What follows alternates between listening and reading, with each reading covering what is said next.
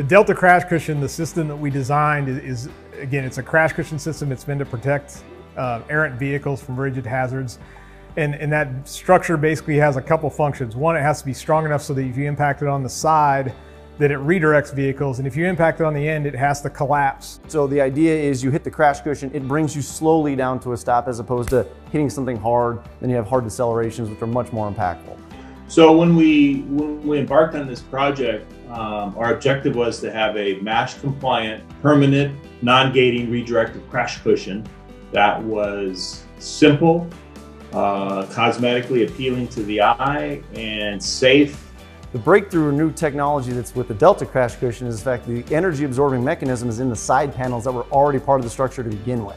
And so that gives us an advantage that we don't have extra components and we keep things simple, more efficient. One of the challenges and that we had to overcome on that is the consideration of transportation for shipping and designing a product where we can maximize the number of cushions on a, on a shipping container and, and a trailer is very, very important to us. And that was a challenge from the design and engineering standpoint to, to limit the length that the device could be. NUtech has been really instrumental in setting up this whole partnership. TrafFix had known us for a long time and they reached out around 2015 and said, you know, look, we want to design some new products. We need help doing that. We, we know that you guys specialize in that. The NUtech was really the, the link between those two groups. They helped us set up what the agreements would be between both groups, how the partnership would work, how the technology would then be employed and, and set out, and how each group can benefit from it.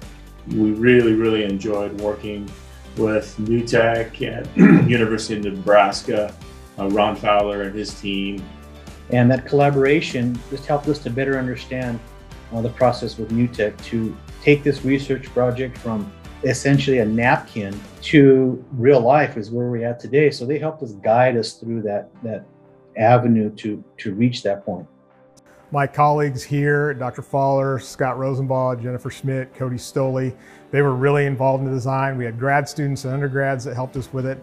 Um, our test site, run, which is run by Jim Holloway, they did all the developmental testing. You have to throw a thanks out to, to TrafFix themselves for really kind of getting this going. And, and then, you know, everybody at, at NUtech, as far as, like I said, setting that business framework that allows us to work together. A system like this can be employed almost on every highway system in the country, and it, it really is a, a, a dangerous hazard out there. But your cars are really only designed to stop you if you impact a, a hard point or a rigid hazard at up to 30 miles an hour or so your highway speeds are a lot higher than that, so these devices have to be there to, to protect you if you go off the road. I think it'll really help in just making the highways uh, and roadways really around the world a safer place to drive.